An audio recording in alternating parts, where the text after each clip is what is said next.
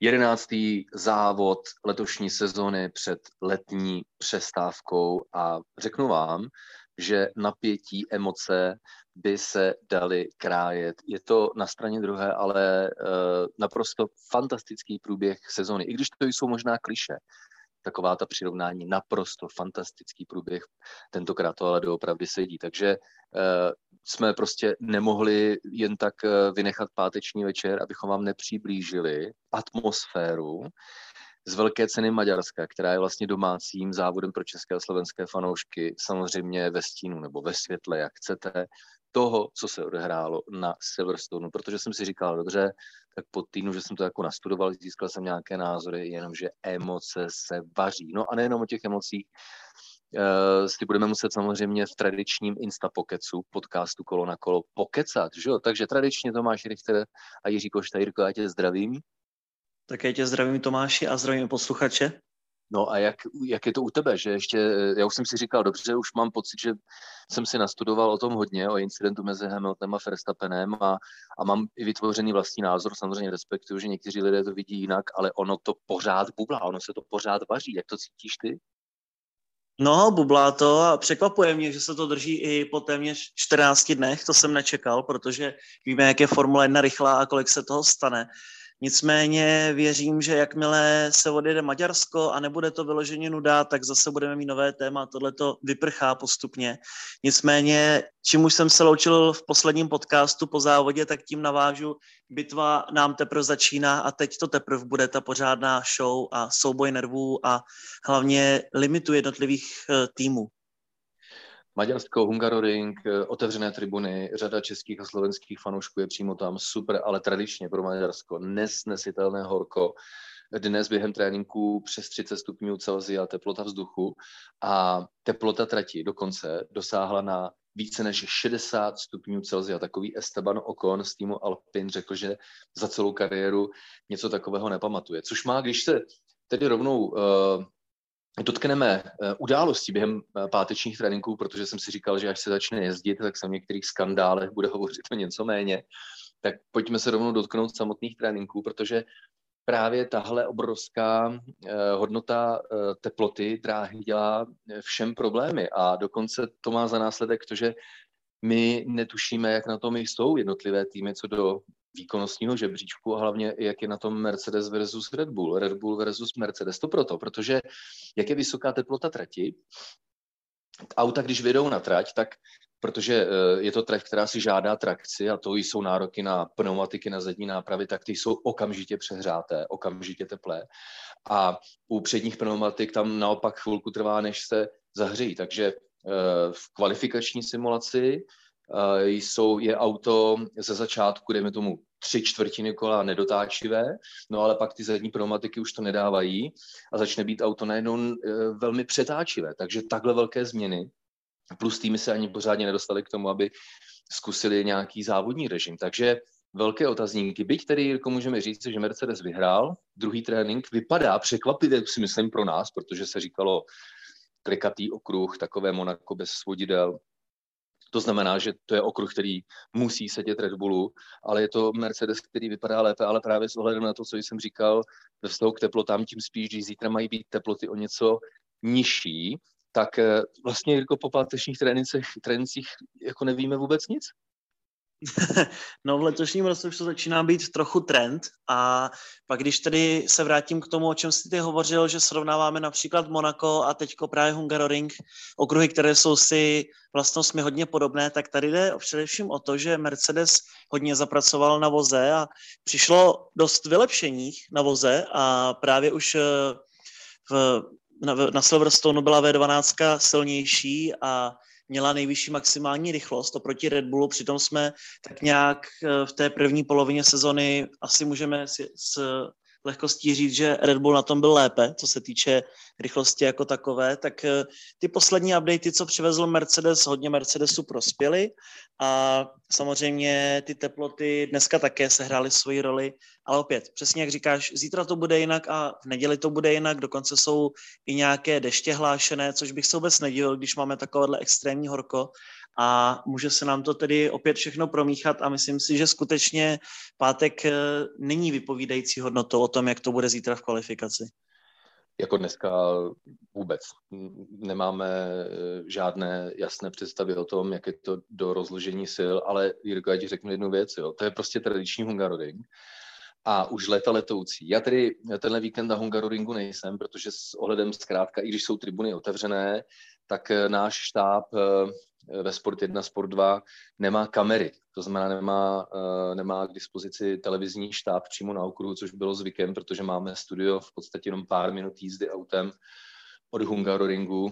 Byl, dostali jsme nabídku Eh, komentovat přímo z okruhu. Kluci využili, já teda nakonec ne, takže pátek, sobota eh, užívám trošku víc s rodinou, ale samozřejmě sleduju podrobně, co se děje, ale v neděli budeme a ty konec konců také zítra se zapojíš přímo do závodu v Formule 3 a závodu ženské W Series, takže toho budeme mít hodně. Ale proč to všechno říkám? Protože i když jsem vždycky rád na jakémkoliv okruhu, kam se dostanu, tak Hungaroring s přibývajícím věkem tím spíš mě vždycky strašil právě těmito vysokými teplotami, protože je to těžké, jenomže my se dokážeme prostě běžně kam schovat do motorhomeu nebo do tiskového centra, kde je reklimatizace, ale ti borci všichni, na tribunách normálně. Když slezou z tribuny, tak jdou třeba si pro pivko, ale všechno celý den od rána až do odpoledne v těžkém horku. Já pak vždycky odpoledne potkávám raky. Raky, prostě to jsou ty lidé s extrémně červenou pletí. A fakt všem fanouškům obrovský respekt, protože normálně já bych snad dostal infarkt. Takže sledovat pátek, sobotu, neděli, z takhle rozpálných tribun Hungaroringu, tak velký respekt, ale je to, je to tradičně každý rok a a jak říká Žírko, tak my možná se můžeme i jako netěšit, nevím jestli těšit, ale můžeme očekávat i nějaké bouřkové přehánky, což je také obrázek vlastně pro tréninky, kvalifikace i závody v Maďarsku velmi typický, že jo? No, v minulosti tomu tak nebylo. On, byl, on se jezdí Hungaroring od roku 1986 a první déšť v závodě přišel až v roce 2006, pokud si už dnes pamětníci vzpomínají, tak tehdy vyhrál Jensen Button a odstoupil jak Fernando Alonso, tak Michal Schumacher, kteří tehdy bojovali o titul.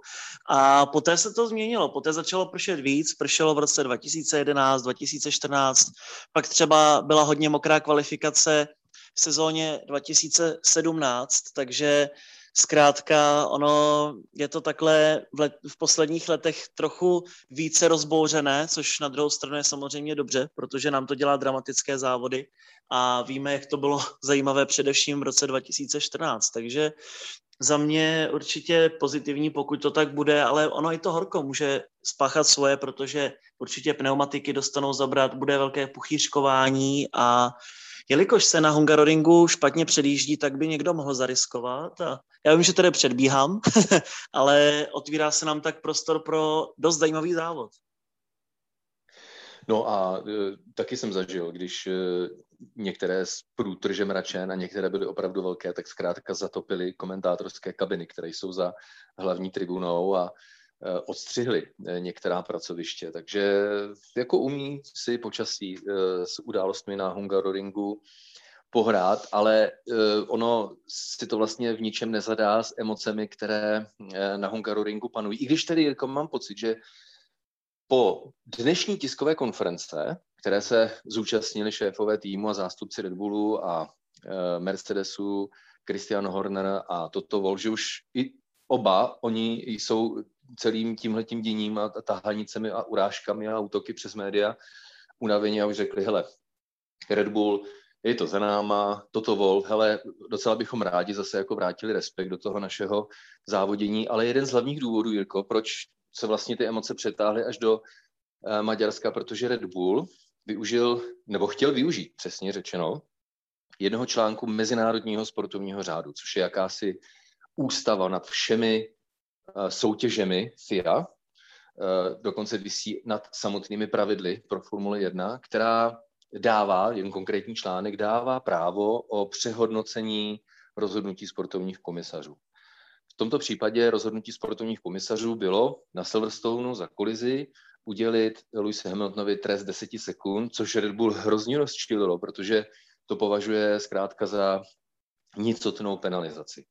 Tak Red Bull dělal strašlivou spoustu věcí, sbíral data, argumenty a požádal sportovní komisaře o přehodnocení a Posouzení tohoto přehodnocení se dělo právě včera, ve čtvrtek v 16.00, což je navíc ještě takzvaný mediary, to znamená řada povinných rozhovorů. Takže eh, piloti Lewis Hamilton a Max Verstappen a řada dalších tomu nedokázali utéct, šéfové týmu tomu nedokázali utéct, takže se o tom hodně mluvilo.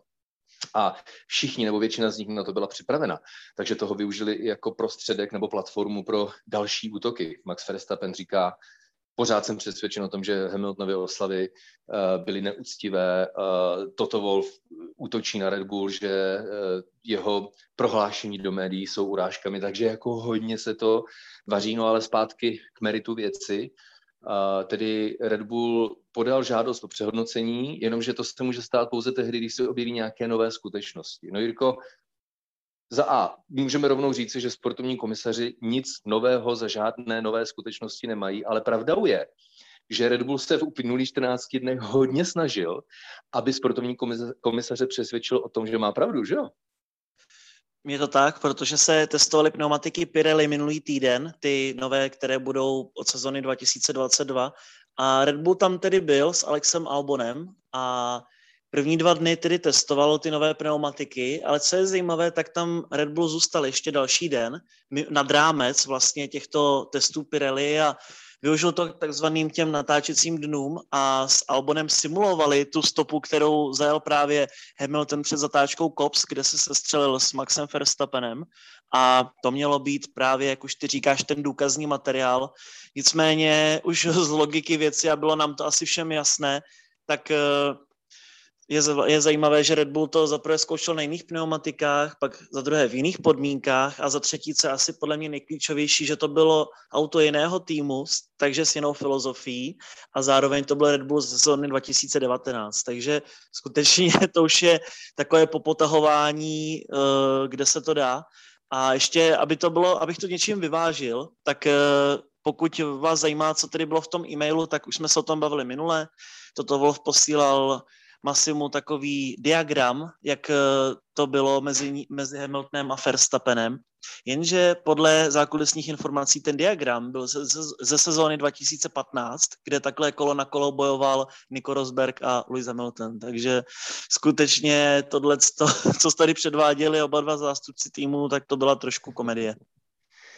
Hele, jako, zase jako komedie, jo, na straně druhé, i když někteří třeba fanoušci říkají, má to ten Red Bull jako uh, fakt zapotřebí a, a, a je trapný v tom, že se jako pořád takhle snaží, jenomže jestli mohou na obranu jak jednoho, tak druhého, to je prostě Formule 1 a oni využijí veškerých možností, veškerých prostředků, aby prostě zkusili nejenom zvrátit třeba situaci na svou stranu, ale v případě třeba přísnějšího, nějakého potenciálně přísnějšího trestu pro Luisa Hamiltona prostě získat nějaké ztracené body zpátky. Takže eh, jakkoliv eh, dokážu pochopit fanoušky, kteří jsou prostě emočně eh, zainteresovaní v celých eh, záležitosti, nebo v celé záležitosti, ať už z jedné nebo z druhé strany, konec konců, to je přesně ta emoce, která dělá Formuli 1 Formuli 1, takže to chápu. Na straně druhé, já prostě už po mnoho let eh, a vlastně od začátku, co Formule 1 sleduji a proč, proč mě tak strašně zajímá, tak je vidět jí trošku z nadhledu a více ze zákulisí, takže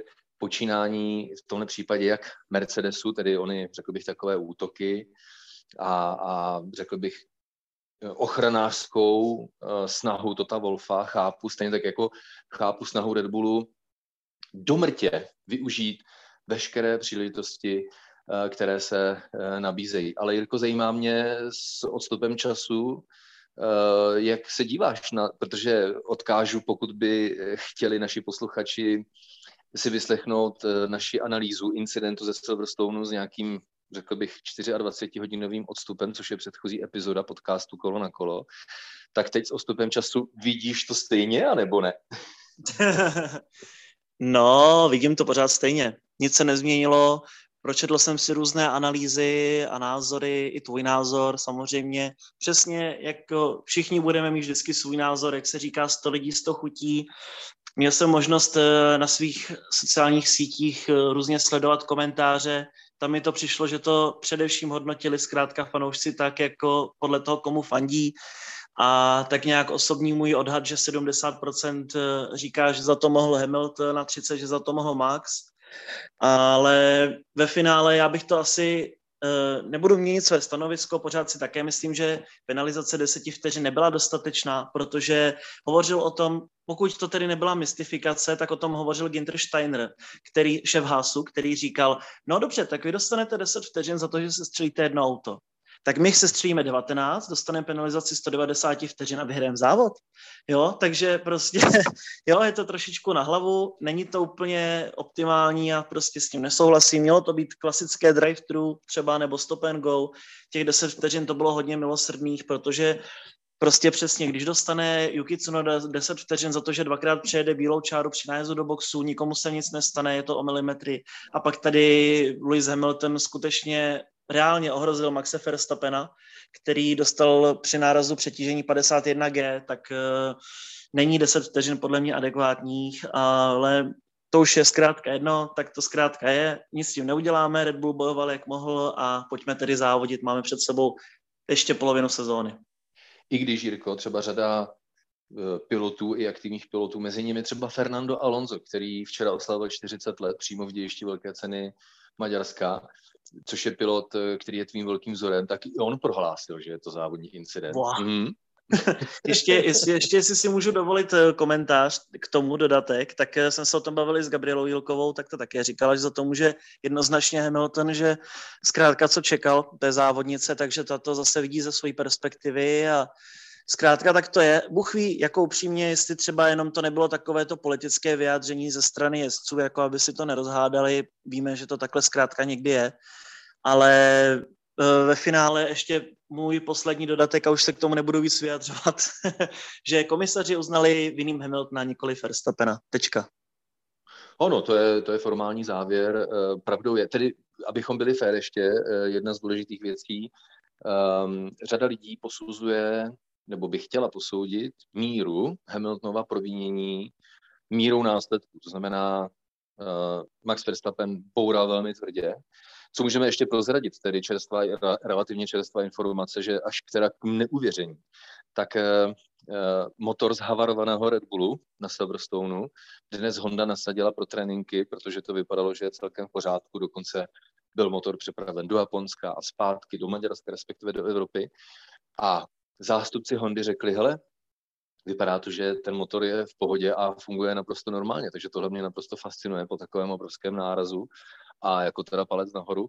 Nicméně k zpátky, zpátky k té důležité myšlence, uh, někteří mají tendenci uh, soudit Luise Hamiltona a potenciální jeho prohřešek mírou následků tedy v tomto případě velké havárie Maxe Verstappena, jenomže už od roku 2013 protovní komisaři mají de facto pokyn na základě dohody samotných týmů posuzovat pouze samotný prohřešek, ne jeho následky. Takže tady, Jirko, mám pocit, že lidé jsou ovlivňovaní tím, hele, vždyť on se v úzovkách málem zabil, ale ve výsledku ti borci eh, bojovali kolo na kolo.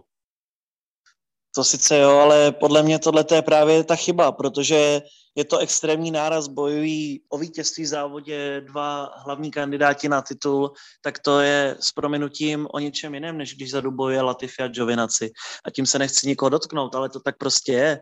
Tady jde o neskutečné miliony, které může dostat eh, tým za pohár konstruktérů, také z marketingu a tak dále. Jo, stejně tak pro Red Bull to platí, stejně tak pro Mercedes a vsadím se, o co chceš, že když by to dopadlo naopak a zase se střelil Max takhle Luise, tak zase bude takhle lobovat Mercedes a bude dělat to samé zase Mercedes. To tak prostě, to je prostě princip Formule 1 a zkrátka to takhle funguje celé ty roky, takže tohle je trochu škoda, pak máme přesně takové ty banální penalizace v porovnání přejetí dvakrát bílé čáry a nebo tady skoro zabití jezdce. To mě, nevím, jestli diváci znají film eh, s Tomem Cruisem Minority Report, eh, což je film, který je na bázi eh, jakési částečné sci-fi, že řekl bych, policisté dokáží na základě určitých údajů předpovídat brzkou budoucnost. Ne dalekou, ale brzkou budoucnost. A na základě toho zatýkají třeba potenciální vrahy, o kterých se ví na základě těchto predikcí budoucnosti, že třeba ve víru žádlivosti nebo podtího žádlivosti vážně někoho zabijí a tak ho zatknou ještě dřív, než se tak stane a jde do vězení. A řadu diskuzí, která jsem vedl, a konec konců je to i argument Red Bullu a Christiana Hornera, no, kdyby nečukl Lewis Hamilton do Maxe Verstappena, tak by tu zatáčku stejně nevytočil. Konec konců náš kolega Pavel Fabry, to je, s ním jsem to taky řešil ve velkém, a je to jeho, jeden z jeho nejsilnějších v argumentů, kdy říká, no, kdyby tam ten Max Verstappen nebyl, tak by tu zatáčku z Hamiltona stejně nevytočil.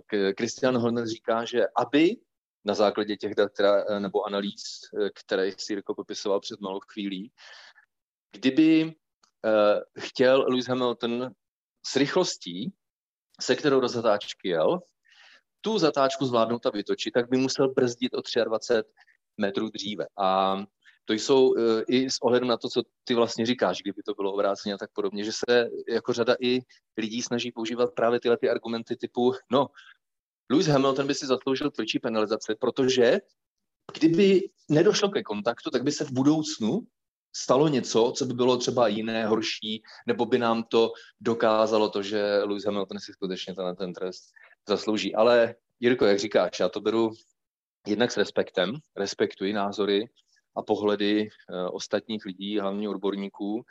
Jak ty říkáš, uh, samotní, vlastně odborní, samotní profesionální piloti se neschodnou a potenciální soudní líčení, které bychom třeba chtěli na tohle téma uspořádat, tak by ve výsledku bylo, že když ty jsi přesvědčen, že Lewis Hamilton je, eh, je vinen za tuhle nehodu, já to vidím spíš jako závodní incident, tak by to bylo o tom, kolik potenciálních svědků a svědků jakých men bychom na takové, eh, řekl bych, imaginární soudní líčení přitáhli, abychom přesvědčili soudce, jak to má posoudit. Takže Eh, ještě jedna poznámka jako k tomu, eh, v čem si myslím, že se snad shodneme asi úplně všichni.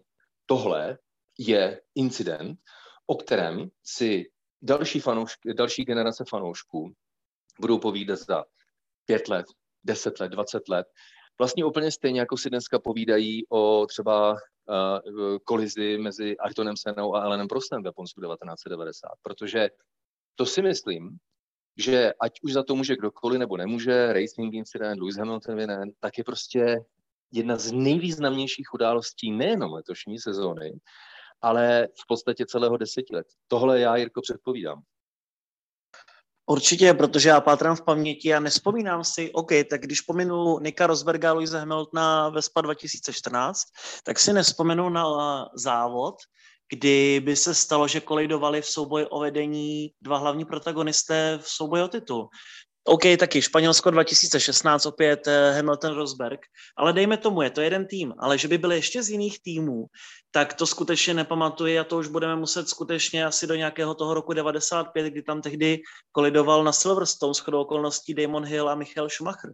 Což znamená, že také opět ikonický moment, stejně tak ve finále i jako Belgie a Španělsko a kdo, to, kdo u tohohle nebyl a sleduje Formule 1 pravidelně, tak toho hodně lituje určitě.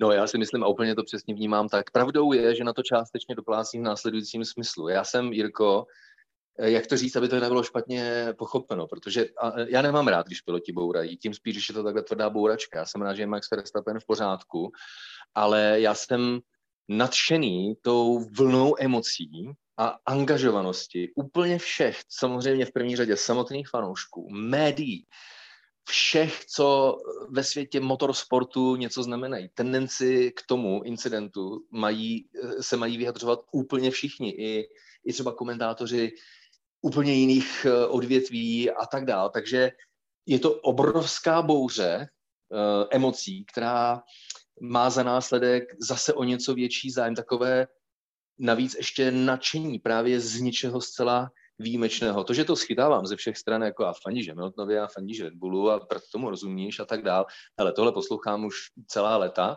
ale tentokrát je to tak, že když to řeknu hodně blbě a možná v tom bude určitá, určitý, určitá jako špetka, ne cynismu, ale nemyslím to fakt špatně, arogance, tak já si vlastně užívám, kdy takhle mám ten popcorn, jak je ten oblíbený gif uh, s Michaelem Jacksonem, jak tam baští ten popcorn, tak já fakt takhle jako koukám a vidím, jak prostě ty lidi z každé strany ty emoce na sebe valí. Ale to není tak, že bych si užíval to, jak po sobě jdou. Já si myslím, že je to známka toho, že situace ve Formule 1 je extrémně napjatá mezi Red Bullem a Mercedesem, mezi Lewisem Hamiltonem a Maxem Verstappenem a doufám, že je to předvěc toho, že ten boj, i je to polovina sezony, těsný bodový rozestup před letní přestávkou, poslední závod před letní přestávkou. Takže já si tohleto, Jirko, vlastně neškodlivě, neškodlivě, ale užívám, protože vidím, jak jsou lidi emočně angažovaní v tom motorsportu a pro mě je to super, co pro tebe. No, samozřejmě pak záleží také, na které jsi více straně a takhle, a komu to více přeješ. Hlavně, když se bavíme no, tedy počkej, o těch... Pro, pro, pro, pro, promiň, jo, no já teď, teď to ale vím, já nejsem na žádné straně, já miluji ty, Formuli Ty fandíš Formule 1, já to vím. Jenom, aby tady nedošlo k nějakému nedorozumění zase, jo. No, to byl jako, to byl jako obecný, jakoby, obecná reakce vůči fanouškům, jo, zkrátka, protože co jsem měl možnost sledovat, tak eh, tohle ten, tenhle ten incident komentovali lidi, kteří ani nevím, že sledují Formule 1, nebo v životě by mě nenapadlo, že tohle to budou komentovat, protože to byl zkrátka takový boom, podobně jako se stala loni tedy nešťastná nehoda Grožánovi v Bahrajnu, tak to mělo opravdu takovou tendenci a takové množství lidí se ozvalo, až mě to vyloženě šokovalo, ale pochopitelně tohle je ta nejlepší pozvánka na další vývoj sezóny Formule 1. A co je také zajímavé, zase opět, když jsme u toho, kdo komu fandí, tak ono je to dobře, protože Lewis Hamilton a Max Verstappen jsou tak odlišné persony, jejich týmy jsou tak odlišné, vedení je odlišné, že zkrátka to je úplně to nejlepší, co můžeme mít, protože co nemá jeden, má druhý, každý je jinak na tom povahově, jinak přistupuje k těm závodům, takže o to lepší to je, o to dramatičtější to je, protože přesně, když uh, tehdy kolidovali týmoví kolegové, Nico Rosberg, Lewis Hamilton, tak ty emoce nebyly takové. Bylo to v jednom týmu a řekli si, no OK, tak, tak nevyhrál Mercedes, ale nepomůže to třeba Ferrari, nepomůže to třeba Red Bullu tehdy. Takže to nebylo až takové, ale tady, jak se, jak se to míchá a co tady zkrátka teďko zažíváme, to je něco, čeho si musíme vážit, protože tahle ta sezóna už teď víme, že bude legendární a že tohle přesně startuje tu pořádnou bitvu. A hlavně eh, je naprosto trefná tvoje poznámka, jak jsou Mercedes a Red Bull filozoficky hodně odlišnými týmy. A to neznamená, že je jeden lepší nebo druhý. Fakt jsou eh, hodně odlišně eh, fungujícími. Christian Horner, Helmut Marko a Dietrich Mateschitz, anglicko-rakouská kombinace, Toto Wolf, Daimler a Mercedes, řekl bych taková rakousko-německá kombinace zase. A je to úžasné to sledovat a obě uh, stáje, oba týmy jsou velmi inspirující, ale hlavně, co sledujeme, a v tomto ohledu si myslím, že jsme svědky, eh, řekl bych, mimořádného období v historii Formule 1, že Lewis Hamilton, ať už se mu to líbí nebo ne, tak prostě už se pomalinku blíží konec jeho, řekl bych, kariéry, nebo minimálně vrcholu jeho kariéry, když to Max Verstappen a třeba někteří další, když se dostanou do podobné pozice, ve které dneska Max Verstappen, to znamená má k dispozici špičkový stabilní tým, který uh, těží z kontinuity a z finanční stability a hlavně má tedy k dispozici špičkovou techniku. Do, přál bych to ostatním pilotům taky. Konec konců George Russell pořád předpokládáme, že půjde do Mercedesu příští rok, to zase budeme povídat někdy v budoucnu. Ale pointa celého tohoto povídání je podobně jako konec konců Jirko sám si to zažil, že jo? Michal Schumacher pomalu končil a, a přicházel Fernando Alonso a taky Fernando Alonso začal Michala Schumachera podobně trápit. A já tady vidím, vnímám určité podobnosti. Rozhodně ono to má takové dvě roviny, protože se přesně vyplnilo to, o čem jsme se bavili před začátkem sezóny, že jak končí letos ty pravidla, která byla, byla hodně dlouho, tak se to vyrovnává, to pole. Dobře, tak eh, řekněme, že většinu závodů máme první Red Bull nebo Mercedes, na druhou stranu měli jsme na stupních vítězů Alfa Tauri, Ferrari, McLaren, a dokonce i Aston Martin a vypadá to hodně dobře i s Alpinem. Takže skutečně se dostáváme na tu hranici a myslím si, že ještě ke konci sezóny nás o to víc někdo může překvapit. Třeba takový McLaren a Ferrari nebylo daleko od vítězství, což tedy jenom přiostřuje tu bitvu. A jinak, jak říkáš, je to přesně takové to pomyslné střídání stráží. Je to zkrátka pokrok a proces, který nelze zastavit, je to úplně normální věc že přesně jak ty říkáš, takhle třeba Michal Schumacher postupně začal nahrazovat Artona Senu, bohužel jsme se toho tedy nedočkali po jeho tragické smrti na Imole, poté zase Michaela nahrazoval Fernando a takhle to zkrátka je. Alonso zase nahradil Vettel, Vettela zase nahradil Hamilton a teďko se zdá, že tedy Hamilton nahrazuje Verstappen. No a když už si zmínil Ayrtona Senu a v úvodu jsme zmínili uh, čtyřicátiny, včerejší čtyřicátiny Fernanda Alonza, kdyby Ayrton Senna závodil do 40, tak si vím, že by závodil ještě v sezóně 2003, což je prostě, si myslím, do velké míry uh, hodně nostalgická myšlenka. Ale na závěr já si troufnu předpovědět, že tím, jak se uh, během sobotního dne ponoříme do kvalifikace na Hungaroringu, a bude to samozřejmě kvalifikace extrémně důležitá, jako každá kvalifikace, každý závod v této části sezony, tak si myslím, že skutečně už nastane i období, kdy eh, se bude o incidentu Hamilton Verstappen ze Silverstone hodně dlouho hovořit, ale už se budeme eh, bavit více o něčem jiném. Já se na to upřímně řečeno docela těším, ale Jirko, ty si hlavně přistaneš ráno, že jo? protože sobotní program na Hungaroringu je jako šatý a všechno mají lidé možnost vidět na programech Sport 1, Sport 2, takže ráno začneme závodem Formule 3, že jo? Je to tak, už 10.45, tak pro mě jako ranní ptáče je to pozdě, to už budu mít skoro v oběd, ale určitě to bude super. Arthur Leclerc z position, bratr Charlese, takže to bude skvělá show. A pak tedy tréninky, kvalifikace Formule 1 a pak další závod F3 a zakončíme to W Series takže Jamie Chadwick na pole position a ještě tedy možná to trošku přeskakuju, nevím, co si teď chtěl říct, ale já to dořeknu. Eh, měl jsem minulý týden možnost být na DTM a potkal jsem se tam právě s Alexem Albonem, s Liamem Lawsonem, který závodí teď ve Formuli 2 a se Sophie Flörsch, která loni závodila ve Formuli 3. Hodně kontroverzní osoba a mám tedy připravené nějaké ty pikošky, jak se říká, informace ze zákulisí a myslím si, že se máte na co těšit, kromě závodu jako takového. No a kde se o těch pikoškách dozvíme teda, jako? No, na Sport 1. no, tak Ježíš Maria, tak eh, ty se ptáš, že si nejsi úplně jistý, co chci říct, ale ty jsi to řekl za mě, protože je to nabídka zítřejšího programu, přesně jak říkáš. Dva závody Formule 3, eh, závod ženské W Series, pochopitelně druhý trénink Formule 1 a hlavně velmi důležitá kvalifikace. Takže si to pořádně užijte a na podcastu Kolo na kolo. Samozřejmě eh, myšlenkami z Maďarska eh, se zase ozveme, protože si myslím, a jsem o tom hluboce přesvědčen, že budeme se mít o čem bavit.